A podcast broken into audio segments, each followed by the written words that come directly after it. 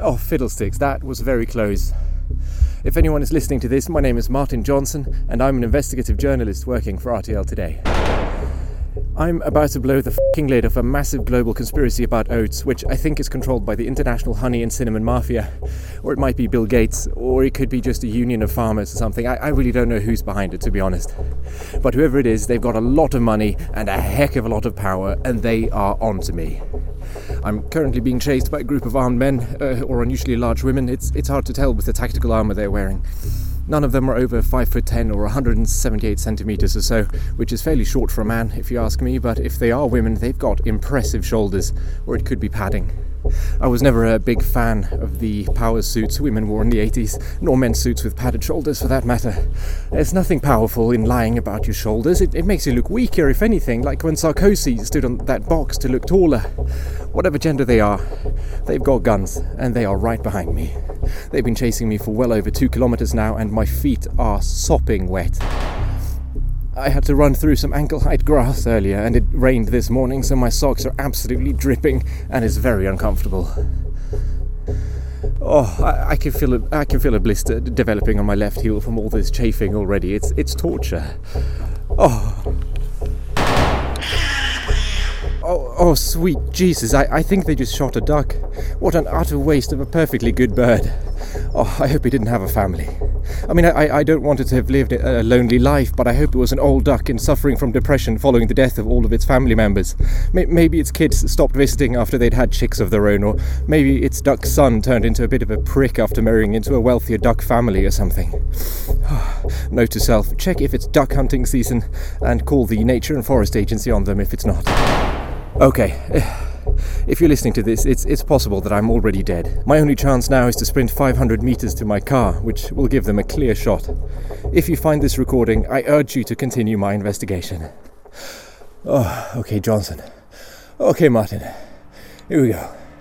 Three, two, one, and run, Martin! Go on! Running! Oh, running!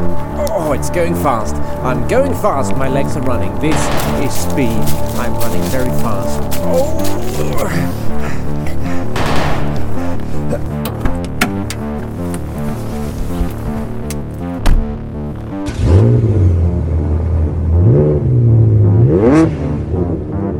safely locked away in his impenetrable, aerodynamically perfect 2013 Citroën C4 Picasso, Martin took off as bullets bounced straight off the chassis.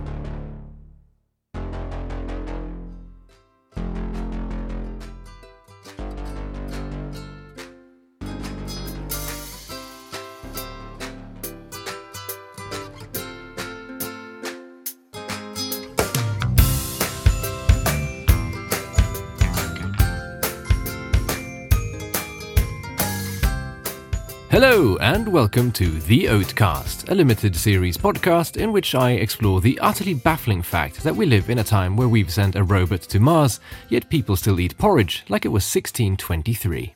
The dramatic recording you heard at the top of this episode was from earlier this week, when I found myself chased by either short men or broad shouldered women with guns. You will no doubt remember that last week's episode saw me pulling back the metaphorical curtains on an equally metaphorical window with one heck of a view. That view, of course, was a massive conspiracy, which I now appreciate isn't really something you could see even out of a metaphorical window, which makes this a rather confusing introduction. Not really sure where I was going with that, but, um, well, it, it doesn't matter. What I'm trying to say is that I found solid evidence for what is, without doubt, the biggest conspiracy the world has ever seen. The episode ended with me trying to call the only historian brave enough to tell the truth about oats and porridge, the author of the rather unimaginatively named book, Oats A Conspiracy.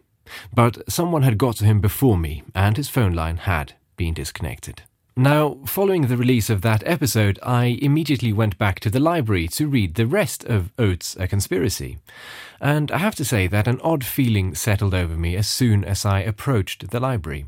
It was as though some part of me, probably the part that is a seasoned journalist, could tell that something was wrong. Unfortunately, the part of me that was currently in charge of making decisions assumed that I just had an upset stomach from the soft boiled egg I had devoured for breakfast. And it has to be said that I did devour that egg like an absolute animal.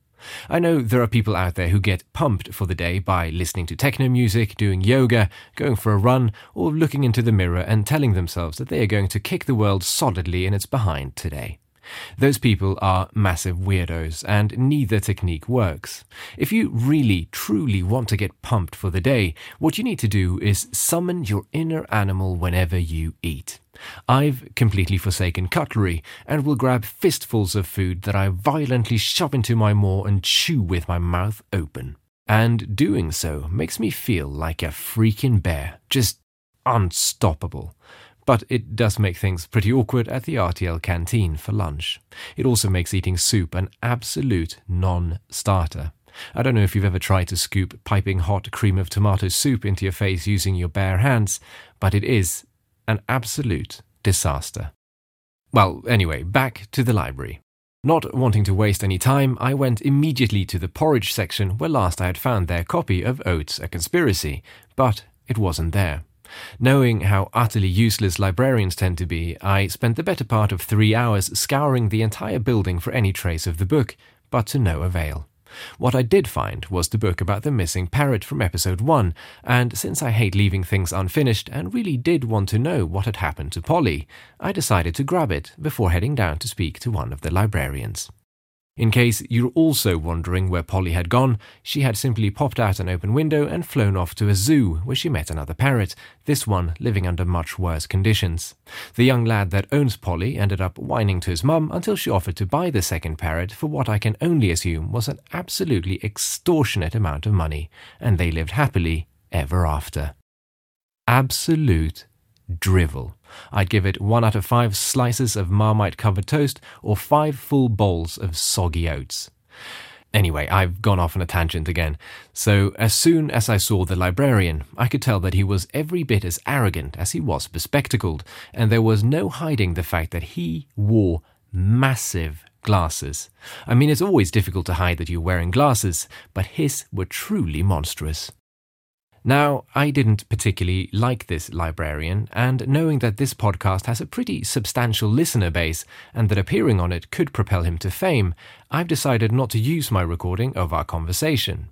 Instead, I've replaced his voice with that of a computer. This meant that I had to engage in the questionable art form of acting, and that is not one of my stronger points. And there's a good reason for that, which is that I'm an investigative journalist of the highest order, and not a tights wearing simpleton paid to recite lines written for me by someone else. Anyway, here is how our conversation went. Hello, I'm looking for Oats, A Conspiracy by Professor. I saw it here yesterday evening, but I can't seem to find it today. Oats. A conspiracy? Yes. We don't have it. Right, so you mean someone's someone's borrowed it already? No, I mean we don't have it in our system. But I I mean I did literally read it in here yesterday. Are you sure you didn't bring it from home? Am I am I well, yes, of course I'm bloody well sure I didn't bring it from home. Why why would I bring a book from home and then read it in your toilet? Why wouldn't I just read it in the comfort of my own lavatory? We went on like that for a good 30 minutes as he became obsessed with the question of why one would read a book in the bathroom, and I found myself explaining its many obvious virtues. I mean, the, the lighting in toilets is always perfectly dispersed as the surface area of the room tends to be quite small. You've got a comfortable seat, which also allows you to empty your bowels and or bladder without having to put your book down. There's a sink with fresh tap water, and if you're anything like me, you, you've got an ample supply of snacks right next to the spare loo rolls. I mean, it's simply the perfect setup, and if your toilet doesn't double as your office, you are doing something wrong. Anyway, I eventually told him that I had to go and made my way outside, and that's when it happened. As I was walking back towards my car, inconveniently parked several blocks away as I was wearing my new running shoes and wanted to see how they'd handle a vigorous three kilometer walk under less than perfect meteorological conditions. A black van pulled up by the library entrance. Four armed individuals in full tactical gear jumped out, and within seconds they'd pull the librarian outside so he could show them who he'd just been talking to. His pudgy hand flew into the air with the speed of a seasoned tattletale and pointed right at me. bastard. Now, as someone who goes for a solid 20 minute jog at least once a month, my well trained legs knew what to do long before my mind had taken it all in, and I was running. With the speed of an animal that runs just a tad faster than your average human male and graciousness of a dressage horse, I set off to find cover as their guns took aim.